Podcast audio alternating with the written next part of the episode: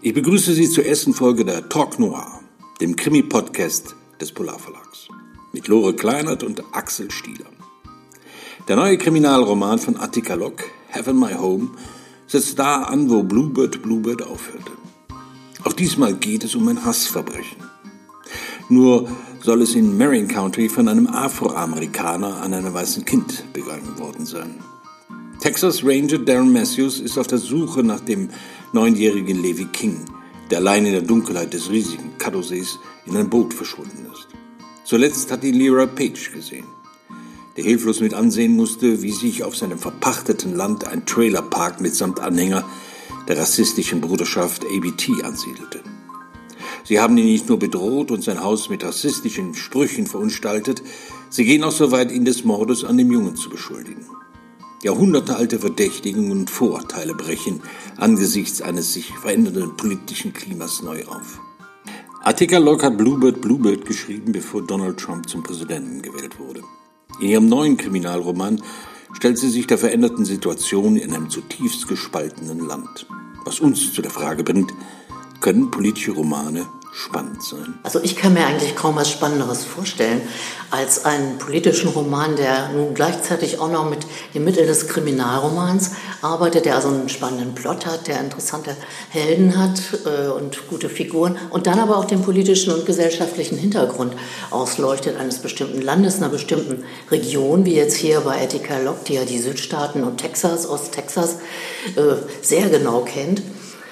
Und wenn man sich anschaut, wie subtil sie die Veränderungen der Gegenwart beschreibt, also was Trump angeht, die Administration, dass die ganzen Ratten der arischen Bruderschaft jetzt verstärkt aus ihren Löchern gekrochen kommen, dann fand ich das schon also einleuchtender vielfach als das, was man in den Zeitungen liest. Das fand ich ganz toll und gut gelungen. Das Interessante ist ja bei dieser Autorin, dass mit Bluebird, Bluebird und jetzt mit Heaven My Home äh, im Grunde zwei Romane erschienen sind, die einmal vor der Trump-Wahl und einmal nach der Trump-Wahl geschrieben wurden. Ähm, merkt man das dem Roman an?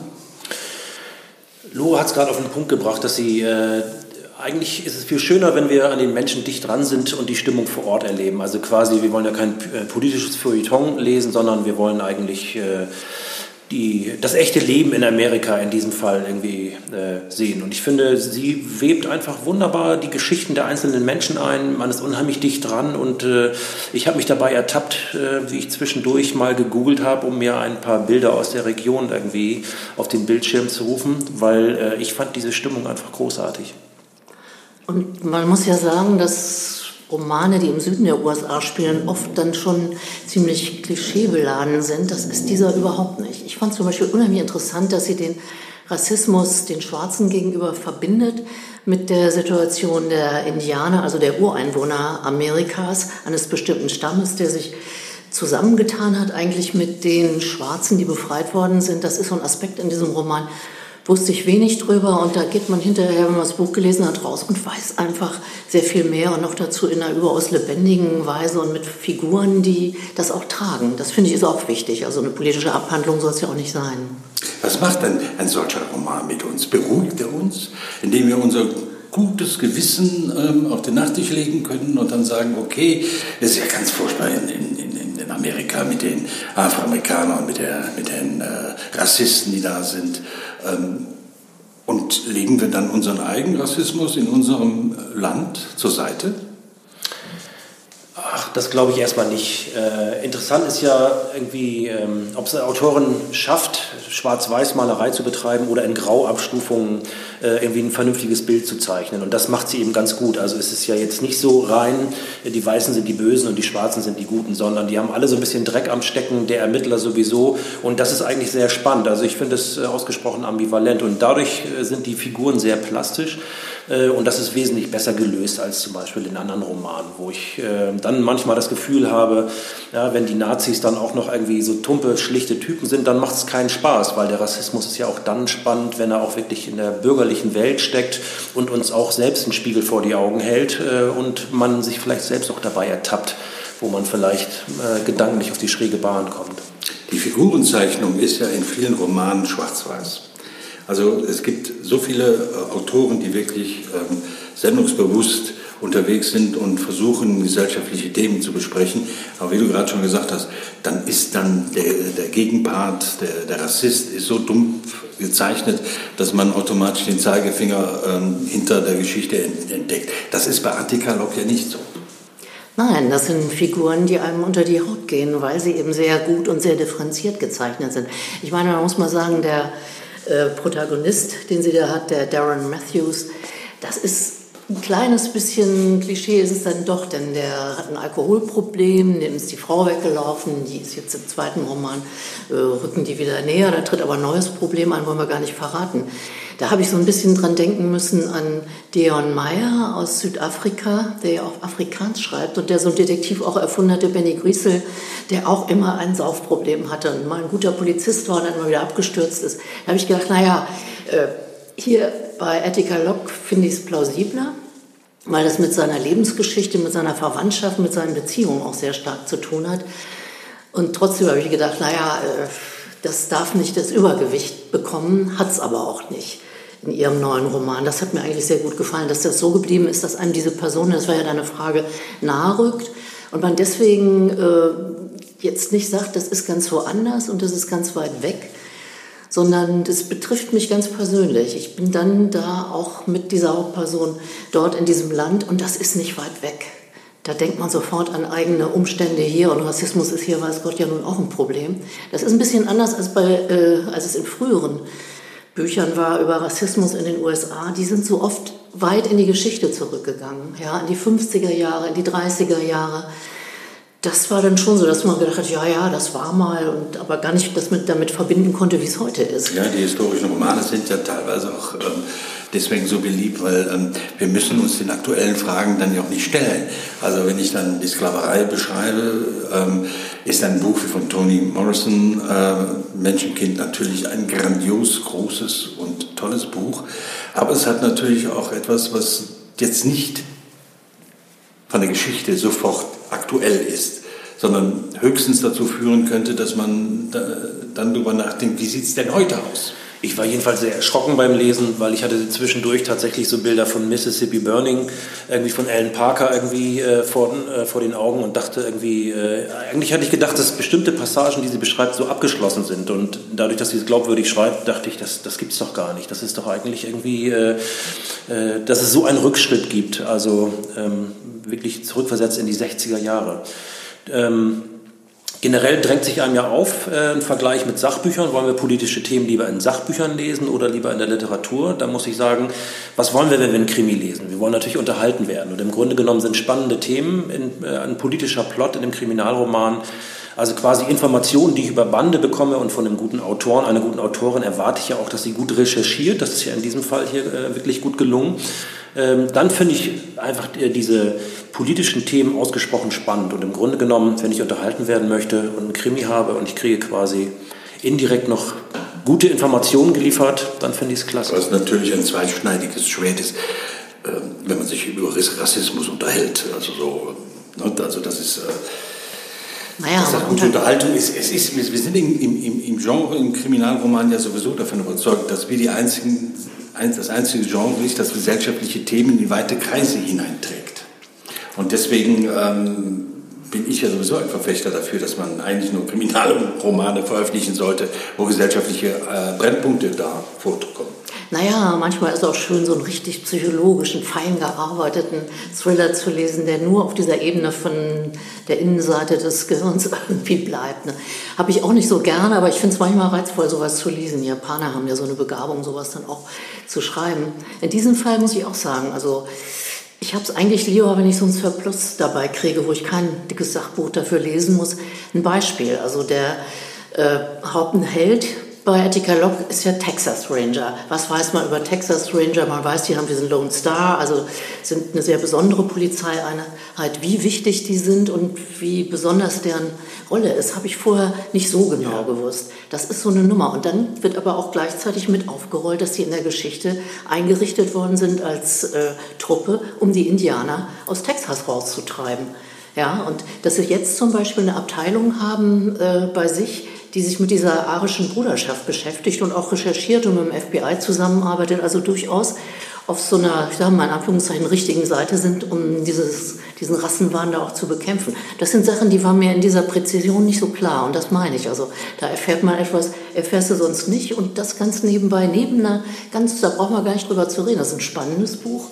Also neben einer Handlung, die auch Spannung hat und eben auch äh, glaubwürdige Personen aber allein die Tatsache, dass sie eben auch die arische Bruderschaft in Texas nimmt und nicht den Ku Klux Klan, den wir irgendwie alle hier kennen, ne? und wir sehen dann irgendwie äh, Menschen mit, äh, mit weißen Masken über dem Kopf, das ist schon irgendwie ein bisschen subtiler. Also sie, ich finde, sie platziert das alles sehr gut und sie macht es auch, wenn sie äh, gegenseitig äh, sich Sachen erklären. Sie trifft dann ja noch, äh, oder äh, unser Protagonist trifft dann ja noch in dem alten Laden äh, zu späten Zeit irgendwie einen, äh, einen Bekannten seines Onkels. Ähm, das finde ich ganz spannend, der auch noch ein paar Sachen irgendwie äh, beizutragen hat. Und sie webt das einfach gut in die Dialoge ein und verlässt dann manchmal auch die direkte Rede. Ja, und das macht sie eben ganz gut. Und dadurch äh, bringt sie dann eben auch Inhalte. Also hier ist es tatsächlich irgendwie gut verwoben. Und weil du gerade nochmal nachgefragt hast mit der guten Unterhaltung, ähm, Im Grunde genommen ist ja sowieso die Frage, wie wir gut unterhalten sind. Damit meine ich natürlich auch nicht irgendwie äh, die seichte Literatur, sondern ich bin ja gerade gut unterhalten, wenn ich bei einem Kriminalroman nicht nur eine gute Figurenzeichnung habe, sondern ich will ja auch einen guten Krimi-Plot haben. Das meine ich eben mit Unterhaltung. Das sind ja Fragen, die wir uns stellen. Es gibt jetzt bei Netflix eine Serie, die heißt Watchmen, wo ähm, das Thema Rassismus im, im Mittelpunkt steht und gleichzeitig mit äh, den Mitteln von Science Fiction gearbeitet wird, von Überzeichnungen. Das ist ähm, vom Filmischen her wirklich hervorragend gemacht. Ähm, ich frage mich manchmal, wie ist es für Autoren, die ja eigentlich, wenn sie ein, ein, Buch schreiben, auch eine Wirkung erzielen wollen? Natürlich wissen wir alle, dass ein Buch die Welt nicht verändert. Aber ich habe jetzt vor kurzem Anselm, Daniel Anselm gelesen, Adieu Paris. Das Buch spielte in, äh, spielt in Paris, wo drei Soldaten nach Hause kommen zur Zeit des Algerienkrieg in 50er Jahren. Der Autor hat ähm, vehement sich gegen diesen Algerienkrieg äh, gewendet und ähm, sein Buch ist verpufft. Es ist ein hervorragend geschriebenes Buch, aber die französische Gesellschaft wollte sich mit dem Algerienkrieg nicht auseinandersetzen. Und da frage ich mich doch manchmal, Autoren, die, in die, sich, in die sich in diesem Bereich äh, bewegen, ähm, werden die nicht irgendwann frustriert sein? Wahrscheinlich schon, denke ich. Das ist aber, kommt häufig vor. Das hängt, glaube ich, immer auch mit dem Moment zusammen, wo so ein Buch herauskommt. Ich war gestern Abend bei einer Veranstaltung mit Julie Otsuka, eine Japanerin, die hat ein Sachbuch geschrieben über die Situation der japanischen Bevölkerung in Amerika während des Zweiten Weltkrieges. Die sind zu Tausenden interniert worden, alle eigentlich, weil die plötzlich der Feind waren. Da hat sie jetzt einen Roman dazu geschrieben und der ist in Japan veröffentlicht worden und den hat niemand zur Kenntnis genommen weil die japanische Gesellschaft nicht so ist, dass sie das diskutieren möchte. Das ist immer noch so. In den Schulbüchern, die hören vor dem Zweiten Weltkrieg auf und gehen noch nicht weiter. Ne? Und da kann man sagen, da kannst du lange gegen anschreiben da ist wenig dran zu machen. Nur das ist, glaube ich, nicht unsere Situation hier so sehr. Das sind so Spezialgeschichten wie mit dem Algerienkrieg, wo die Franzosen, oder die Franzosen ist jetzt falsch, aber die französische Gesellschaft offensichtlich auch noch nicht so recht drauf einsteigen möchte. Ich glaube auch, dass so ein deutscher Autor wie Volker Kutscher mit äh, Der nasse Fisch in den 60er Jahren auch eher Schiffbruch äh, erlitten hätte. Und äh, jetzt ist das Ding verfilmt, es gibt eine Graphic Novel, er hat irgendwie, glaube ich, sieben Bände geschrieben. Äh, das ist einfach klasse, das ist auch eine Frage der Zeit. Ja? Also ähm, vielleicht wären die Franzosen jetzt bereiter, über den Algerienkrieg einen Kriminalroman zu lesen. Das sind sie. Sie sind ja mittlerweile eine Menge Romane erschienen. Also hat sich auch die Einstellung dazu äh, verändert. Mich hat nur interessiert, in der Situation, in den 15 Jahren sitzt ein Autor da, ist hochaktuell und sein Buch liest niemand.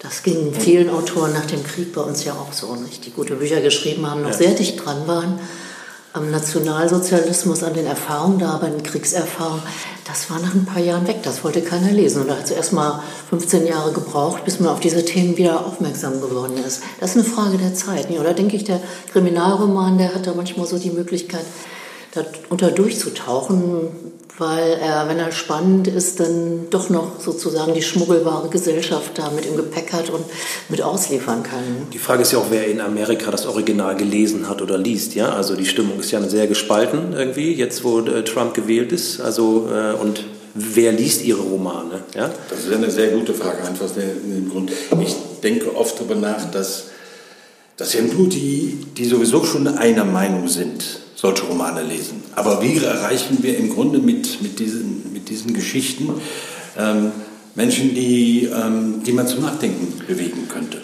Naja, also Anhänger der arischen Bruderschaft werden diesen Roman sicherlich nicht lesen. Also da werden wir schon irgendwie äh, Schwierigkeiten haben. Aber ich glaube, das ist gar nicht äh, so, so wichtig, dass man äh, den direkten politischen Gegner oder komplett Andersdenkende irgendwie damit erreicht, sondern ich finde es ja viel subtiler. Ich finde ja, der Rassismus, der in uns allen steckt, also äh, gibt es irgendwie Ressentiments, die wir haben, gibt es äh, äh, Vorurteile, denen man sich selbst gar nicht so stellt, äh, das finde ich eigentlich viel spannender. Also letztendlich ist ja der, der Rassismus, der im Bürgertum steckt, der nicht eher zu diskutieren? AfD-Wähler werden wir damit vielleicht nicht erreichen.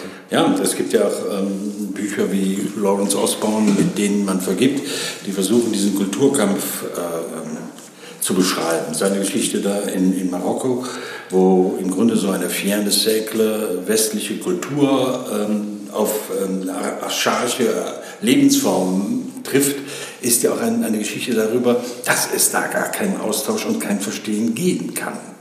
Weil die Kulturen sind so unterschiedlich und da ist natürlich eine Form von Rassismus auch mit im Spiel, in dem die, die westliche Gesellschaft sich einfach als höherstehend bezeichnet.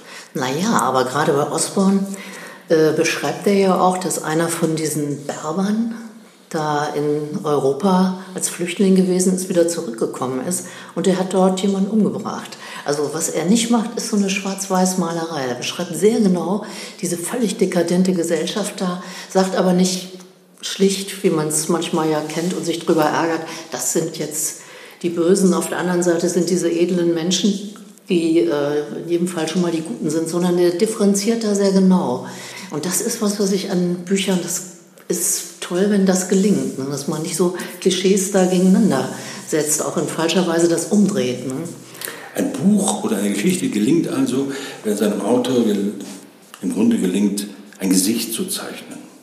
Das ist ungefähr so, wie man, man es gibt ja diese, diese, dieses Sprichwort, ähm, ähm, jetzt verstehen wir uns besser, jetzt haben wir uns mal von Gesicht, Angesicht zu Angesicht gesehen.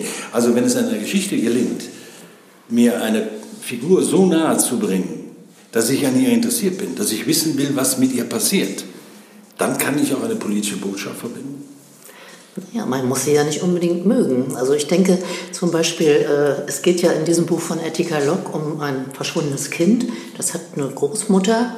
Diese Großmutter ist sehr interessiert daran, das Kind wiederzubekommen. Der Sohn ist so ein Rass, äh, Rassist, der ein Hassverbrechen begangen hat. Und das ist eine Frau, und die fand ich unheimlich interessant, obwohl sie äußerst widerwärtig ist, weil genau beschrieben wird, dass sie überhaupt keinen Kontakt mit Schwarzen gehabt hat, außer mit ihrer Dienerschaft. Und die sagt das auch an einer Stelle. Sie sagt also mit einem schwarzen äh, Ermittler, sie sagt, sie erträgt das schlecht, den dicht bei sich zu haben. Und das ist auf eine Weise genau, dass man besser versteht, warum die da solche Probleme auch miteinander haben. Das war in ihrem ersten Roman noch ein bisschen ausgeprägter. Da hat sie einen Schwerpunkt gelegt auf diese Faszination der Weißen, die ja nun das Schwarze versuchen immer an sich zu reißen. Ja, also das irgendwie sich zunutze zu machen, die zu äh, heroisieren oder auch äh, schwarze Frauen irgendwie auf ein komisches Podest, ein peinliches, sexistisches zu stellen. Und das sind so Aspekte, wo ich denke, ja, da wird es für mich genau. Ne? Da ist es eben nicht schwarz-weiß und hier Rassismus und da edle Menschen, sondern da werden Strukturen deutlich und da kann man dann bei sich selber auch gucken. Ne? Es gibt ja noch eine andere interessante Dreierkonstellation, die sie aufbaut. Also äh, da gebe ich dir recht ähm, äh, bei, der, äh, bei der Frau, die du beschrieben hast. Aber es gibt ja auch die Konstellation von unserem Texas Ranger mit seinem Freund äh, Greg, einem weißen äh, FBI-Ermittler und seiner Frau. Und die drei kennen sich ja vom Studium. Und selbst da gibt es diese kleinen Vorbehalte und gibt es so kleine Stimmungsschwankungen und wie spricht sein Freund ihn an und äh, was äh, setzt er als gegeben voraus oder wo, äh, wo setzt er den Hebel an und setzt sich auch bei, äh, bei dem Texas Ranger irgendwie in die Nesseln, weil er ihn als Schwarzen irgendwie anspricht oder Fragen stellt, die eigentlich nur ein Weißer stellen würde. So, ne? Also das finde ich, äh, das ich macht sie, macht sie sehr subtil so. Ne? Wie sieht es denn bei unseren deutschen Autoren aus? Ich habe jetzt vor kurzem mit einem Journalisten gesprochen, der meinte zu mir, ähm, der deutsche ähm, gesellschaftspolitische Roman steckt noch immer tief in den Wurzeln des Soziokrimis der 70er und 80er Jahre. Wenn man ähm, aber Autoren wie Sagin sieht mit Feinde oder auch Rohschupf mit Pepper, Berlin Pepper, glaube ich, heißt, heißt, heißt der Roman, hat sich doch in den letzten Jahren eine Menge auch in, bei uns entwickelt. Ja, ich finde schon, das ist nicht mehr so, äh, so schlicht, wie es mal gewesen ist. Und dieser Soziokrimi, der sich ein bisschen leicht gemacht hat, aber wahrscheinlich auch eine ganz notwendige Phase gewesen ist, wo man sich erstmal durcharbeiten musste als Autor. Das ist nicht mehr so. Nee, das sehe ich auch so. Ich denke jetzt eher an Roman wie von äh, Jackie Thomas, mhm. Brüder. Ich weiß nicht, ob ihr den gelesen habt, diese nee. beiden schwarzen äh, jungen Männer, erst jung, dann ein bisschen älter, die sie so durch die letzten 30 Jahre hin verfolgt. Und das ist so ein Buch, da wird das Wort Rassismus überhaupt nicht benannt. Und, aber sehr genau auf die Wurzeln geschaut, die diese beiden halb, also die haben beide einen schwarzen Vater, denselben Vater, sind in der DDR noch geboren. Der eine in West-Berlin wächst er dann auf und der andere in London.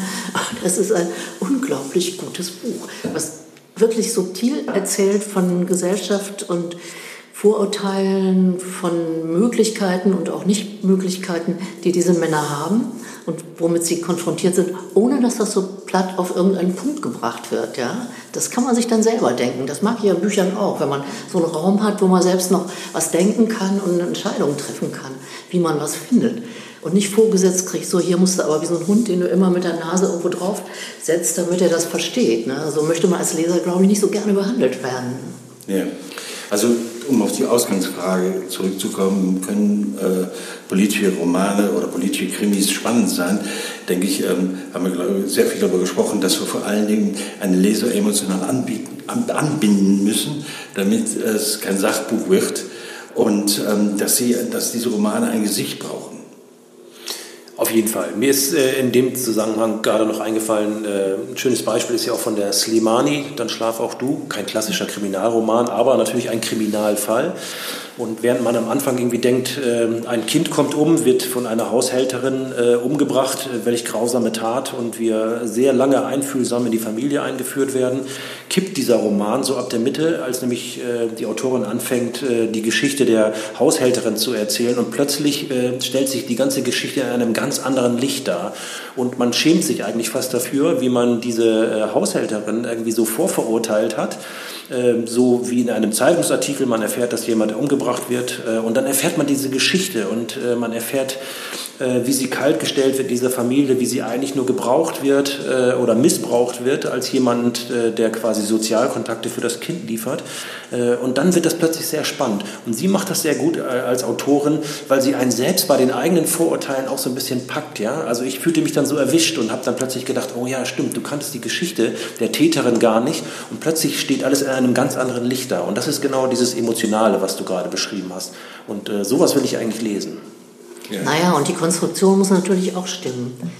Wenn das dann hinten und vorne an der Krimi-Geschichte nicht stimmt, dann muss ich sagen, hilft mir also sowohl der gesellschaftliche Bezug wie auch die interessanten Personen wenig. Das muss auch den Gesetzen von Kriminalromanen schon entsprechen, dass also mit allen möglichen Finessen und Mitteln da so Spannung auch aufgebaut wird und äh, nicht plötzlich da Lösungen aus dem Hut gezaubert werden, wo man denkt, ja hallo, es ist aber langweilig, dass der das jetzt war. konnte man sich von Anfang an denken. Es muss schon Wendungen geben, es muss gut konstruiert sein, finde ich, so ein Buch auch. Ne? Ja, dazu.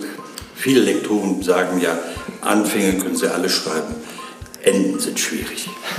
und damit bedanke ich mich heute bei Lore Kleinert und bei Axel Stieler und weise darauf hin, dass unser nächster Podcast zu Catherine Ford am 8. Februar erscheint. Und lesen wir weiter. Es gibt eine Menge zu erzählen.